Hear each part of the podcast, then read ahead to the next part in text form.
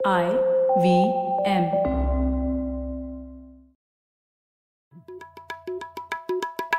भाई हम हिंदुस्तानियों को बतियाना बड़ा पसंद है। बंगाली में अड्डा उड़िया में खोटी कन्नड़ा में हरटे और हिंदी में पुलियाबाजी। इस कला के लिए हमारी हर भाषा में एक शब्द है। तो प्रणय और मैं तो अक्सर मिलकर पुलियाबाजी करते ही रहते हैं। हमने सोचा कि आपको भी इसमें शामिल कर लिया जाए।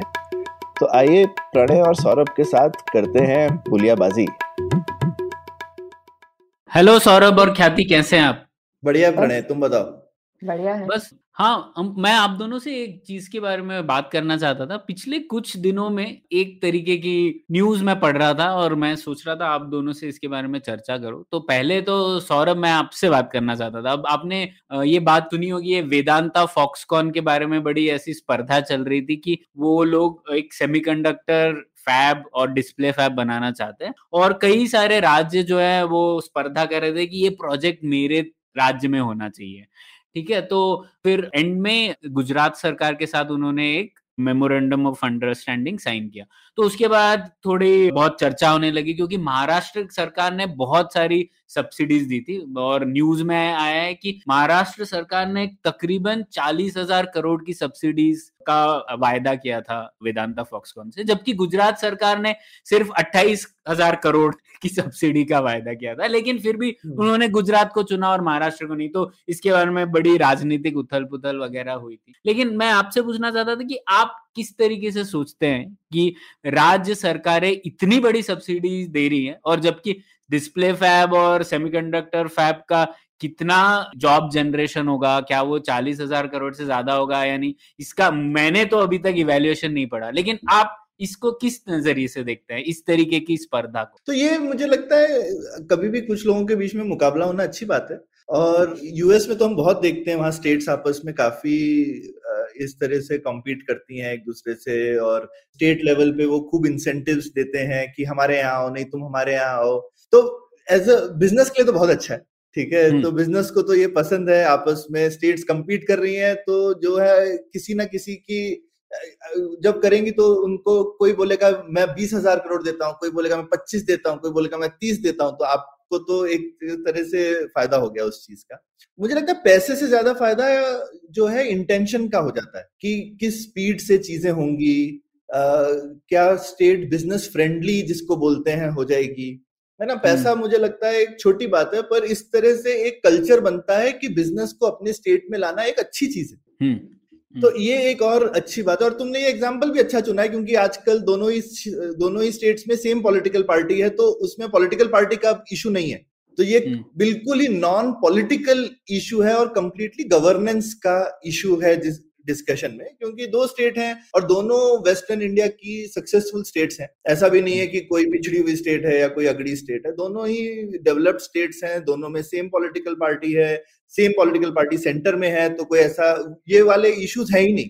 तो जो कंपनी भी आ रही होगी, उसके दिमाग में ये नहीं होगा, ये पॉलिटिकल चीज़ें नहीं होंगी शायद ज़्यादा दिमाग में, जबकि इलेक्शन गुजरात में आ रहे हैं, इसका शायद कुछ असर हो सकता है। ये एक पॉलिटिकल वहाँ पर क्वेश्चन ऊपर था कि उसकी वजह से कोई उनके ऊपर में एक हाथ रखा जा सकता है कि तुम इधर नहीं, इधर जाओ। ये एक वहाँ पे पॉलिटिकल क्वेश्चन था। बट इन जनरल मुझे लगता है कि ये कंपटीशन अच्छी बात है।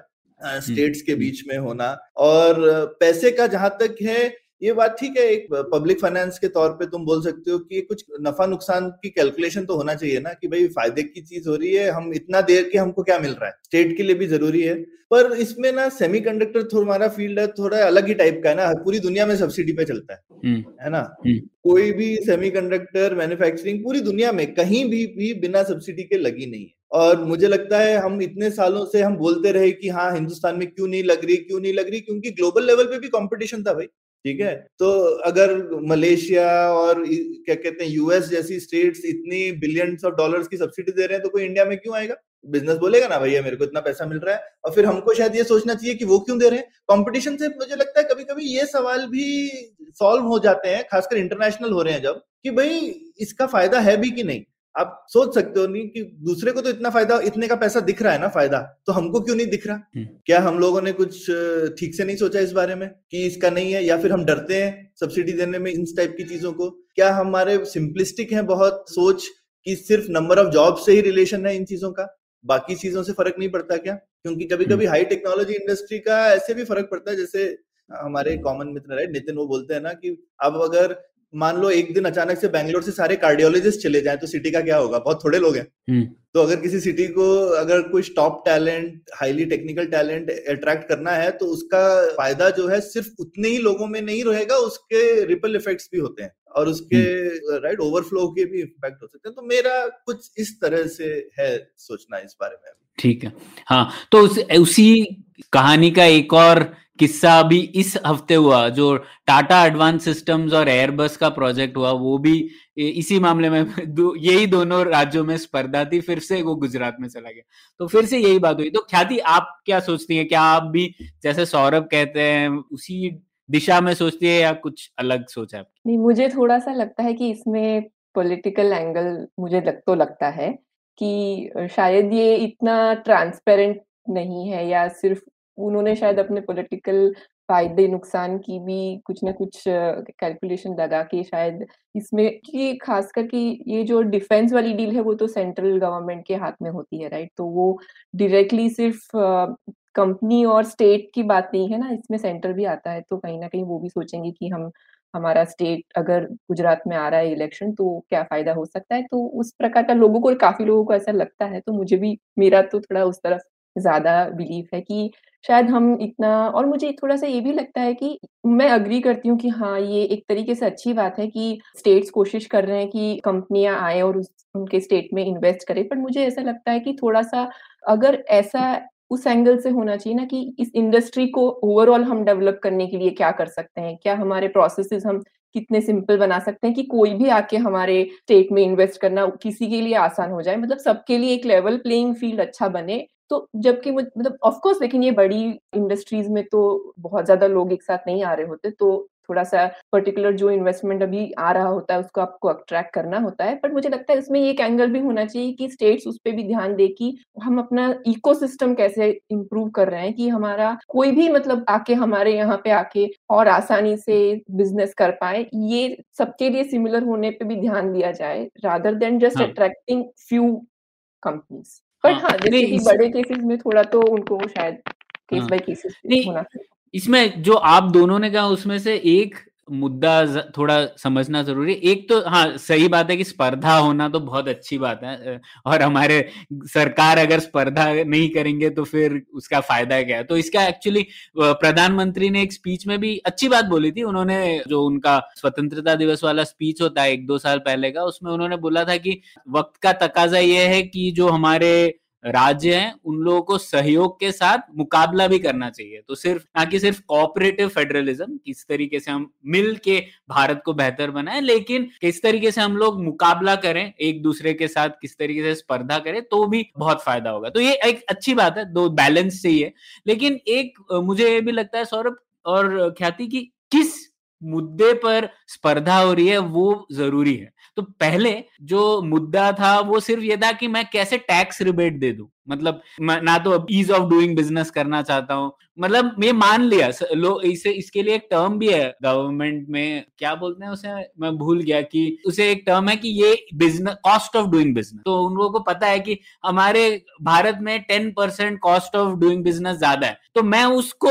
ठीक नहीं करूँगा, मैं टेन परसेंट टैक्स रिबेट दे दूँगा। तो उस तरीके की अगर स्पर्धा होगी उस मामले में तो ऐसा हो जाएगा कि हम लोग थोड़ा इनएफिशिएंट कंपटीशन करेंगे ना तो सब लोग इसी मुद्दे पर झगड़ रहे हैं कि मैं टैक्स रिबेट कितना दूँगा।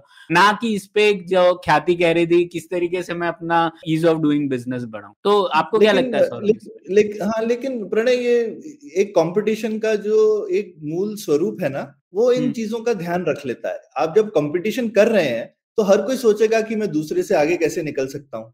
तो शुरू में हर कोई आसान चीज़ पहले करेगा ठीक है? और फिर जब आसान चीज़ें हो जाती हैं तो कंपटीशन आपको फोर्स करता है मुश्किल चीज़ें करने की, है ना? क्योंकि यही यही तो कंपटीशन का नेचर है कि अगर आप भाग रहे हैं तो पहले आप सोचेंगे कि मैं और तेज कैसे भागने के लिए मैं भी अच्छे जूते पहन लूँ तो उससे मैं दूसरे से अच्छा भाग सकता हूँ, मैं अच्छी खुराक ले लूँ। फिर उसके बाद जब सभी लोगों की खुराक बराबर है, जूते बराबर है तो फिर आप सोचते हैं मैं एरोडायनेमिक कपड़े पहनूँगा। ठीक है? लेकिन आप पहली बार में तो एरोडायनेमिक कपड़े नहीं पहनेंगे ना। या पहली बार में आप ये नहीं सोचेंगे कि चलो मैं एक क्या कहते हैं बायोमैकेनिक्स वगैरह की ट्रेनिंग लेना शुरू कर दूँ है ना? कि भैया हम्म। और मैं कैसे तेज भाग सकता हूँ? तो कंपटीशन आपको फोर्स करेगा। नहीं, पर इसमें एक डिफरेंस है, जो आपने उदाहरण दिया और सरकार के क्षेत्र में। तो हम लोग जो इंसान है वी फेस इसे पब्लिक फाइनेंस में कहते हैं हार्ड बजट कंस्ट्रेंट फेस करते हैं। मतलब जैसे कि मैं अगर आपको टैक्स रिबेट दे रहा हूँ एक वेंडर को हम लोग अट्रैक्ट करें या सप्लायर को। आप और मैं हम दोनों इस बिज़नेस में हैं। तो मतलब हम दोनों वेंडर हैं और हम लोग किसी बिज़नेस पिच कर रहे हैं। तो हम लोग पहले तो ऐसे ही सब्सिडी टाइप का देंगे कि इतना डिस्काउंट है आप भी दोगे। लेकिन फाइनली हम लोग इस मुद्दे पर बिज़नेस करना चाहेंगे कि who provides a better service क्योंकि हमारे पास एक हार्ड बजट कंसेंट है। मेरे को पैसे कोई सर, मतलब सरकार या भगवान तो नहीं दे रहा है ना? तो बाद में मुझे पिच करना पड़ेगा किस तरीके से मैं बेहतर। लेकिन सरकारों में ये नहीं होता सौरभ क्योंकि अक्सर जो राज्य सरकार है उनके पास हार्ड बजट कंस्ट्रेंट नहीं होता। सरकारें हमेशा दे सकती हैं पैसा हमेशा टैक्स रिबेट रिबेट ही दे सकती हैं। उनको वो नेक्स्ट लेवल ऑफ़ गेम जो आप बोल रहे हैं हमेशा उस पे जाने की इंसेंटिव नहीं है। वो बोल सकती है कि आज मैं दस प्रतिशत दे रहा हूँ। ठीक है, दूसरे राज्य में आपको बेहतर सुविधाएँ मिलेंगी, लेकिन मैं आपको दस प्रतिशत की बजाय अगले साल बीस प्रतिशत बिज़नेस दूँगा। और ये इसीलिए क्योंकि हमारे, जैसे आपको पता है एफ़ एक्ट है उसमें सरकारें तो मतलब मानती नहीं है उसे कई बार। और ये भी है कि कई बार जैसे राज्य सरकारें लोन वेवर दे सकती है और उनको ये कोई जस्टिफिकेशन नहीं देनी पड़ती कि मैं कैसे इसका भरपाया करूँगा क्योंकि उनको पता है यूनियन गवर्नमेंट मुझे बेल आउट कर लेगी। और अगर सेम पार्टी है तो उनको तो, तो ये एक मुझे लगता है फ़र्क है नॉर्मल पर्सन के कॉम्पिटिशन में और सरकारों की कॉम्पिटिशन लेकिन ये सब सरकारों के लिए बराबर है ना?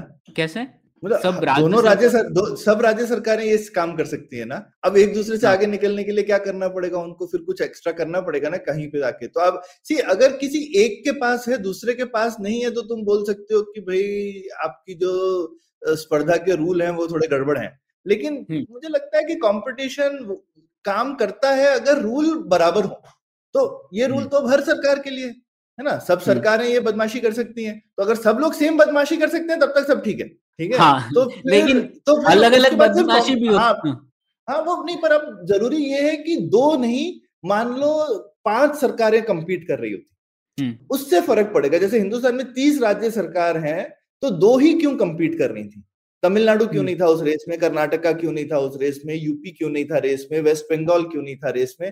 तो जब कंपटीशन में एक्टर बढ़ जाएँगे फिर किसी को किसी अलग तरह से डिफ्रेंशिएट करना पड़ेगा हाँ वो ठीक है इसमें शायद कभी कभी बदमाशी भी अलग हो जाती है क्योंकि अगर आपकी पार्टी लगातार पावर में हो तो हम्म। अलग बदमाशी का लेवल हो सकता है बिल्कुल हाँ। बिल्कुल बिल्कुल जैसे इसमें मुझे दिखता है कि शायद ये दोनों डील में मुझे लगता है कि जो रूलिंग पार्टी की वाले स्टेट्स नहीं थे उन्होंने कम्पीट भी नहीं किया शायद उनको लगा अपने से तो हाँ. तो कुछ अपना तो चांस ही नहीं हाँ। और एक तीसरा उदाहरण है जो मैं पढ़ रहा था। आप दोनों ने देखा ही होगा कि किस तरीके से आ, अब गुजरात में भी हो रहा है ख्याति तो पता नहीं आपने देखा है कि नहीं लेकिन कर्नाटका और आंध्र प्रदेश में कई जो बसेस और ट्रक्स वगैरह हैं उनके जो नंबर प्लेट है वो अरुणाचल प्रदेश या नागालैंड के होते हैं।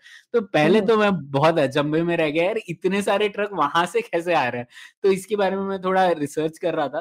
तो एक तो मतलब आप गेस कर ही सकते हैं कि ये रोड टैक्स का मामला होगा रोड टैक्स हम्म। कम होता है। लेकिन पब्लिक पॉलिसी लेंस से जाए तो उसमें भी एक ये स्पर्धात्मक संघवाद का नज़रिया आता है। तो ऐसा होता है कि किसी भी बस को रजिस्टर करने के लिए चार टाइप की सरकार से जरूरतें होती है। एक तो उन्हें रजिस्ट्रेशन करना होता है। जहाँ वो रजिस्टर करते हैं वहाँ उन्हें रोड टैक्स पे करना होता है। और लेकिन वो प्राइवेट व्हीकल होती है तो हम लोग तो रोड टैक्स एक ही बार देते हैं। लेकिन अगर आप पब्लिक ये कोई ट्रांसपोर्ट सर्विस चलाते हैं तो आप पर सीट पर क्वार्टर बेसिस पे आपको एक रोड टैक्स पे करना पड़ता अच्छा। तो अच्छा। वो कर्नाटका में चार हज़ार चार सौ रुपए पर सीट पर क्वार्टर है जबकि हाँ। दूसरे कई राज्यों में हज़ार है तो मतलब आप सोच सकते हैं फोर पॉइंट फोर चार गुना है कर्नाटका में तो फिर ये दो चीज़ें होती है। तीसरी चीज़ होती है आपको एक फिटनेस सर्टिफिकेट लेना पड़ता है। और चौथा आपको एक परमिट चाहिए होता है। तो किसी भी राज्य में अप्लाई करने के लिए परमिट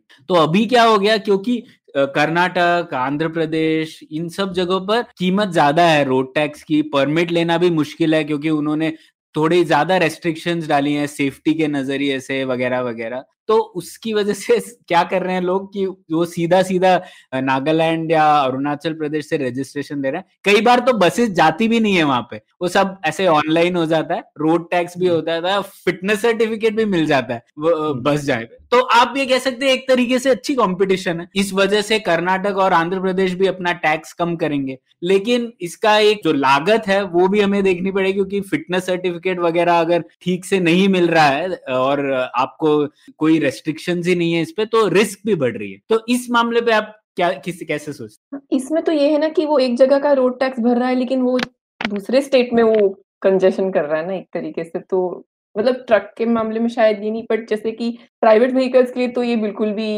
स्टेट्स को पसंद नहीं होता है। फिर भी दिल्ली में बहुत चलती है।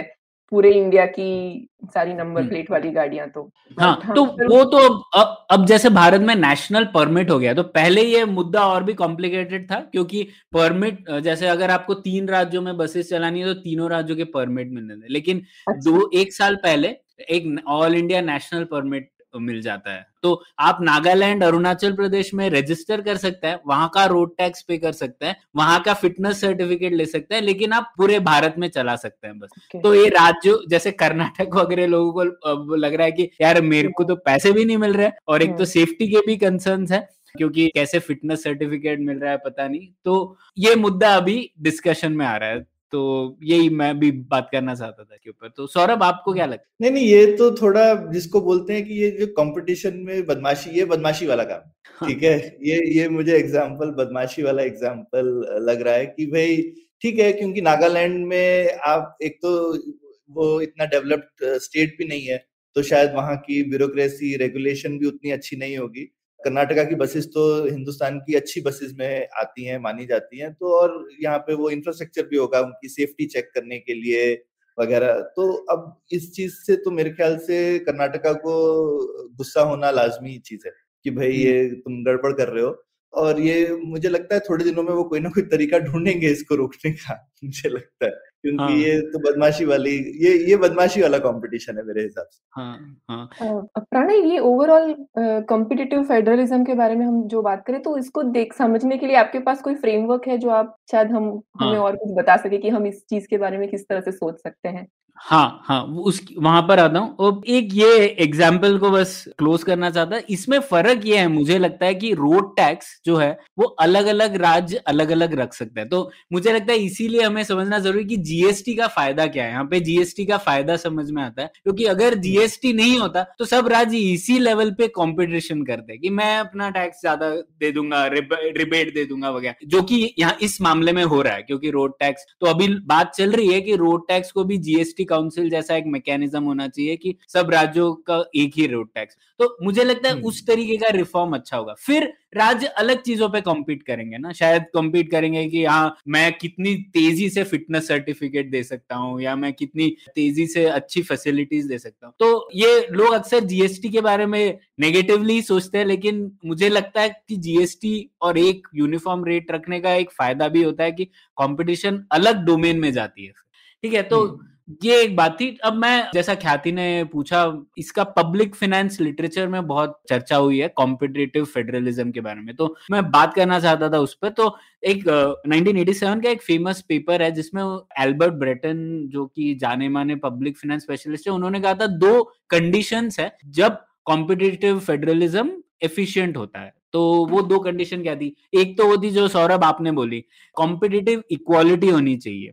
तो जैसा कि हम लोगों को पता है जब रेस होती है तो जो सबसे बाहरी लेन में रहता है वो पर्सन कम डिस्टेंस रन करता है है ना? मतलब पहले आगे शुरू करता है और जो सबसे छोटी लेन में रहता है, अंदर वाली लेन में, वो पीछे रन करता है। तो ये एक तरीका है जिससे कि हम लोग इक्वालिटी लाना चाहते हैं सिस्टम में। नहीं तो अगर हम लोग सेम जगह से शुरुआत करेंगे तो फिर कॉम्पिटेटिव इक्वालिटी नहीं रहेगी। तो मुझे लगता है ये एक ज़्यादा कॉम्पिटेटिव फेडरलिज्म में भी ज़रूरी है। ऐसा नहीं होना चाहिए कि बड़े राज्य जो है वो इस पोजिशन में होना चाहिए कि वो दूसरे राज्यों को डोमिनेट कर ले या फिर उनको फोर्स कर ले या फिर उनको इंडिपेंडेंट डिसीज़न लेने से भी रोक सके। तो अगर ऐसी स्थिति होगी तो फिर कॉम्पिटेटिव इक्वालिटी नहीं होगी और कॉम्पिटेटिव फेडरलिज्म भी नहीं होगा। तो इसीलिए मुझे लगता है जैसे जीएसटी काउंसिल है वो एक अच्छा मूव है क्योंकि सब राज्यों को बराबर पावर है अब इसमें। पहले जैसा नहीं है। मुझे लगता है इसलिए यूपी का डिविजन भी अच्छा होगा सौरभ शायद। हम्म। क्योंकि अभी एक एक ऐसा संघ में एक ऐसा हिस्सा है जो कि बहुत बड़ा है। Compare to. अदर स्टेट्स तो बिल्कुल। उसकी वजह से बहुत सारे कॉम्पिटिटिव इक्वालिटी के सवाल आ जाते हैं तो ये एक है और भारतीय कंटेक्स में शायद राज्यसभा का रोल जो है जो कि काउंसिल ऑफ़ स्टेट्स का होना था जो अभी तो बिल्कुल नहीं काम कर रहा है उस। तरीके से तो उसको भी अगर वो फिक्स कर सके तो कॉम्पिटेटिव इक्वालिटी बेहतर होती है ऐसा अ, उनके रिसर्च में पता पड़ा तो आप हम्म। लोगों को क्या लगता है इस मामले हाँ इसमें ये छोटे स्टेट्स का कंपटीशन पावर कम होगा राइट जनरली बड़े स्टेट के कंपैरिजन में उनका इंफ्रास्ट्रक्चर भी शायद लिमिटेड होगा कुछ कुछ चीज़ों में। तो उस हिसाब से उनको बैलेंस करने के लिए मे बी सेंट्रल गवर्नमेंट को कुछ और एडिशनल कुछ करना पड़ेगा ताकि उनका भी कंपटीशन पावर बढ़े एज कंपेयर टू जो थोड़े बड़े स्टेट्स की कंपैरिजन में वो कम्पीट कर हाँ। पाए ये सारे। चीज़ों पे। और वो करते भी हैं हम लोग ना हाँ। जैसे फाइनेंस कमीशन वगैरह में जो उनके रूल्स रहते हैं पैसे देने के स्टेट्स को उसमें वो ये ध्यान रखते हैं स्टेट्स की साइज़ वगैरह का तो वो काफ़ी अच्छा मैकेनिज्म है इंडिया में ऑलरेडी और उससे पहले भी मैन्युफैक्चरिंग में अब तो पता नहीं जीएसटी में कैसे करते हैं पर जब एक्साइज ड्यूटीज़ होती थी तो काफ़ी सारी जो इनलैंड स्टेट्स हैं क्योंकि जो पोर्ट वाली स्टेट्स हैं उनमें मैन्युफैक्चरिंग ज़्यादा आती रहती है। तो आपको इसीलिए हिमाचल में उत्तराखंड में ये सब जगहों पर इवन जम्मू में सांबा एरिया वगैरह में उन्होंने स्पेशल एक्साइज एग्जामेशन वगैरह दे रखी थी मैन्युफैक्चरिंग के लिए कि ताकि और लोग आए। तो ऐसा इसे टाइप के इंसेंटिव्स की बात हमेशा हो हमारी पॉलिटिक्स बहुत अच्छी है ख्याति इंसेंटिव्स देने में। Special case incentive special interest हाँ। ग्रुप इंसेंटिव ये कुछ चीज़ों में हमारी हाँ। पॉलिटिक्स कुछ ज़्यादा ही स्मार्ट है। हाँ हाँ तो इसे स्पेशल कैटेगरी स्टेट्स कहते हैं तो हाँ। प्लानिंग कमीशन में भी इसके लिए अलग था। जो- और जैसा सौरभ ने बोला फिनेंस कमीशन में भी हालाँकि वो स्पेशल कैटेगरी स्टेट्स ये टर्म नहीं यूज़ करते लेकिन उनको जो ग्रांट्स और लोन्स की कंडीशन होती है वो बहुत अलग होती है बड़े स्टेट्स के कंपैरिजन तो हाँ वो एक ज़रिया है जिससे कि कॉम्पिटेटिव फेडरलिज्म बढ़ाया जाए। और जीएसटी काउंसिल में भी आप एक और अलग तरीका देख सकते हैं ना छोटा राज्य को भी उतनी पावर है जितनी एक बड़े राज्य। टैक्स रेट डिसाइड करने तो ठीक है, ये एक कंडीशन है। दूसरी एक जो शर्त है वो ये कि जो लागत और लाभ का एक सामंजस्य होना चाहिए। मतलब ऐसा नहीं होना चाहिए कि एक राज्य सरकार जो टैक्स ब्रेक और सब्सिडी दे रही है, वो इस तरीके से दे रही है कि उसके जो लागत है वो कि, किसी और राज्य सरकार को देनी पड़ रही है। तो इसीलिए सौरभ जो मैं बात कर रहा था हार्ड बजट कंस्टेंट जो है वो इसी के हम्म। अंदर आता है कि अगर आप अपनी सब्सिडी दे रहे हो और आपको पता है कि राज्य सरकार केंद्र सरकार मुझे बेल कर लेगी ये, हम्म। तो उसकी वजह से फिर कॉम्पिटिटिव फेडरलिज्म एफिशिएंट नहीं होगा। तो ये हम्म। एक कंडीशन है। और तो उसके तीसरी लिए मेरे ख्याल से हाँ, हमारे हाँ, यहाँ पे सरकार कोशिश तो करती है जैसे हमारे यहाँ पे राज्य सरकारों को रेवेन्यू बजट ज़ीरो रखना पड़ता है ना? वो लोग डेफिसिट नहीं कर सकते जैसा नहीं वो रखना पड़ता है। पर हाँ, अगर नहीं रखूँगा तो उसकी कोई कोई हाँ क्या कर लोगे टाइप से?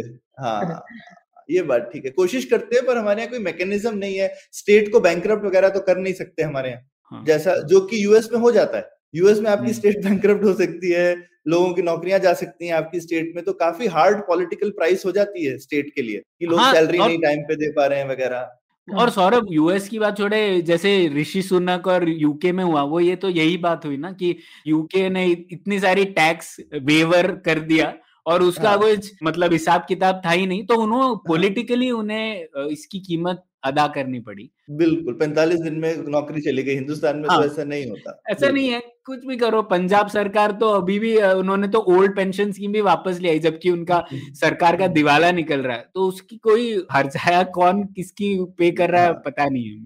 तो ये एक ज़रूरी बात है और रेवेन्यू बजट जो आप कह रहे थे सौरभ इसमें एक और कॉम्पिटेटिव फेडरलिज्म में एक और इम्पोर्टेंट कंडीशन है कि जो अंपायर है उसे हम्म। एक अच्छा रोल अदा करना और इसमें हम्म। अंपायर यूनियन गवर्नमेंट तो अपनी हम्म। जो अंपायर है वो खुद ही रेवेन्यू बजट की जो शर्त है वो मानते नहीं है हाँ अ, मतलब हालाँकि तो पिछले दस सालों में राज्य सरकारों ने रेवेन्यू बजट बैलेंस करने में बेहतर परफॉर्मेंस दिखाया है कंपेयर टू यूनियन गवर्नमेंट तो जब हम्म। अंपायर में ही खोट है तो लोग जो प्लेयर है वो बोलेंगे मैं क्यों अब आपके रूल का पालन करूँ बिल्कुल तो हाँ यही कंडीशन थी और एक तीसरी जो आखिरी कंडीशन थी जो कि डॉक्टर राव गोविंद राव जो है उन्होंने बताई थी और मुझे लगता है वो भी सही है कि जो भी लोगों की आवाजाही है कैपिटल की आवाजाही है सरकारों के बीच में उस पर कोई रेस्ट्रिक्शन नहीं होना चाहिए।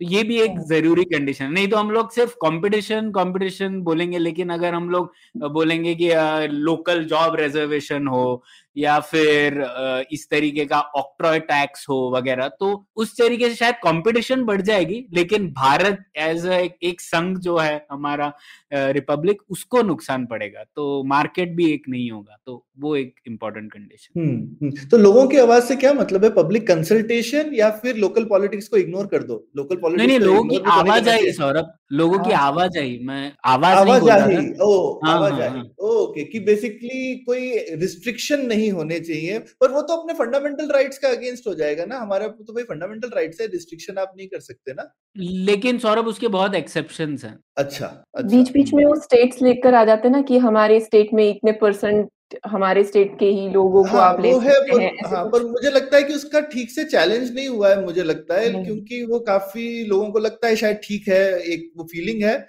पर मेरा तो मानना है शायद हम किसी मेरे को लगता है किसी लॉयर से पूछना चाहिए पर मुझे तो लगता है कि ये बिल्कुल कॉन्स्टिट्यूशन के खिलाफ हाँ, बिल्कुल। आपके फंडामेंटल राइट्स हाँ. हैं राइट टू वर्क और राइट टू मूवमेंट के इंडिया में तो इंडिया एक लेबर यूनियन पहले बनी थी इकोनॉमिक यूनियन बाद में। हुँ, हुँ, हुँ. क्योंकि कॉन्स्टिट्यूशन ने इकोनॉमिक यूनियन नहीं गारंटी किया था इंडिया को लेकिन लेबर यूनियन डे वन से हमारी कंट्री को गारंटी किया है और अगर आप हम्म। बोलें कि किसी भी इंसान को हिंदुस्तान के किसी भी कोने में काम करने का और जाने का हक नहीं है तो फिर हम्म। तो बहुत ये गड़बड़ मतलब आप एकदम हमारे फाउंडिंग प्रिंसिपल्स पे क्वेश्चन मार्क हो रहा है हाँ तो जैसे पब्लिक एम्प्लॉयमेंट में तो रेस्ट्रिक्शंस ऑलरेडी हैं वो एक्सेप्शन हम्म। था प्राइवेट एम्प्लॉयमेंट में नहीं है लेकिन आए दिन ऐसी बात चलती रहती है तो होपफुली हम लोग होप करते हैं कि चैलेंज होगा ये। तो ठीक है ये तीन चीज़ें थी तो मुझे लगा अगर हम लोग ये जो स्पर्धात्मक संवाद है उसके बारे में सोचे तो इन तीनों की कंडीशंस जो पालन है वो हमें देखना चाहिए पालन हो रहा है या नहीं। और हम लोगों ने डिस्कस तो किया ही कि किस तरीके की चीज़ों से ये बेहतर हो सकता है। और ये एक नया नज़रिया है ये सब न्यूज़ देखने का क्योंकि अक्सर हम लोग देखते रहते हैं कि ये महाराष्ट्र गुजरात में ये अनबन हो गई वगैरह वगैरह हम्म। लेकिन इसको हम लोग एक अच्छे तरीके से पब्लिक पॉलिसी के नज़रिए से कैसे देखें वो सोचना थोड़ा ज़रूरी हम्म। एक इसमें और मुझे कुछ जोड़ना था कि ये तो हमने बात की कि किस तरह से हम इन्वेस्टमेंट अट्रैक्ट कर सकते हैं लेकिन इसी कंपेटिटिव फेडरलिज्म का जैसे काफ़ी नीति आयोग के पेपर्स में वो ये बता रहे हैं कि वो कोशिश कर रहे हैं कुछ ऐसे प्रोग्राम जिसमें सारे देश के जो सबसे पिछड़े हुए डिस्ट्रिक्ट्स है, उनके बीच में एक कंपटीशन करे, उनका एक ट्रैकिंग किया जाए कि भाई ठीक है, इसमें से हम किसका परफॉर्मेंस बढ़ा सकते हैं। इन टर्म्स ऑफ़ कि हेल्थ के रिलेटेड एजुकेशन के रिलेटेड और वहाँ पे फाइनेंशियल इंक्लूजन के रिलेटेड तो ये कुछ उस पर भी काम हो रहा है, जो मुझे लगता है वो भी एक अलग इसी चीज़ का पहलू है कि हम डेवलपमेंट में सारे राज्यों के बीच में वो कितना डेवलप हो रहेंगे उसकी भी थोड़ी स्पर्धा हो रही है और शायद उस हिसाब से थोड़ा सा वो भी अपने सबसे पिछड़े डिस्ट्रिक्ट्स को भी पुश करेंगे तो वो अच्छी ही बात है एक तरीके से हाँ, कि जहाँ फ़ायदा। ज़्यादा हो सकता है। आई थिंक इस तरह से कुछ पब्लिक प्रेशर क्रिएट करने की कोशिश ये काफ़ी टाइम से ख्याति मैं देख रहा हूँ काफ़ी जगहों पे कोशिश हो रही है कि अगर एक पब्लिक रैंकिंग्स हो तो रैंकिंग हम्म। कोई भी होती है तो ये उस तरीके का कंपटीशन नहीं है कि हम बिज़नेस अट्रैक्ट करने के लिए पैसा खर्च करें पर ये एक रेपुटेशनल हो जाता है कि भाई आपकी ख्याति बढ़ेगी सॉरी हम्म। साख हाँ। बढ़ेगी कि भाई कि हम अच्छा कर रहे हैं नहीं कर रहे हैं दूसरे के कंपैरिजन में और एक डेमोक्रेसी इसमें अब एक डेमोक्रेटिक एंगल भी है कि भाई फिर आप आपकी जनता आपसे पूछ सकती है ना भाई हम उनसे आगे क्यों हैं उनसे पीछे क्यों हैं तो इस हाँ। तरीके की ट्रांसपेरेंट रैंकिंग्स मेरे ख्याल से डेमोक्रेटिक सेटअप के में एक बहुत ही इंटरेस्टिंग तरीका है कंपटीशन क्रिएट करने का। तो ये बहुत बढ़िया चीज़ है। हाँ अभी उन्होंने एक नया रैंकिंग स्टार्ट किया वाटर क्वालिटी वगैरह पे शायद। हम्म, हम्म। तो अच्छी बात है। इस एक इम्पोर्टेंट पहलू है जिस पर काम करना चाहिए तो। नहीं बहुत बहुत अच्छा था प्रणय। ये मेरे ख्याल से आज का काफ़ी आई I मीन mean, सोच को गहराने वाला एपिसोड तो हमारे दर्शक श्रोता बताएँ कि सोच गहरी हुई कि नहीं आज? और आपके दिमाग में और क्या सवाल आए इस चीज़ को लेके? और कौन सा इशू है जो कि आप अगर कॉम्पिटिटिव फेडरलिज्म की तरह से देखें तो अलग तरह से दिखेगा आप? तो ज़रूर बताएँ आप हमें अपने कमेंट्स में मेल कीजिए हमको या ट्विटर पे बताइए। धन्यवाद। धन्यवाद। धन्यवाद। उम्मीद है आपको भी मज़ा आया। यह पॉडकास्ट संभव हो पाया है तक्षशिला इंस्टीट्यूशन के सपोर्ट के कारण। तक्षशिला पब्लिक पॉलिसी में शिक्षा और अनुसंधान के लिए स्थापित एक स्वतंत्र संस्था है। आप दुनिया के किसी भी कोने में हो, आपकी उम्र कुछ भी हो, अगर आप पब्लिक पॉलिसी विदेश नीति या टेक्नोलॉजी गवर्नेंस में रुचि रखते हैं तो तक्षशिला की website Takshashila dot org dot in पर उनके कोर्सेज को ज़रूर चेक कीजिए। और अगर आप पुलियाबाजी में शामिल होना चाहते हैं तो हमसे कनेक्ट कीजिए Puliyabaazi at Gmail dot com पर या फिर एट पुलियाबाजी ट्विटर पर। शुक्रिया।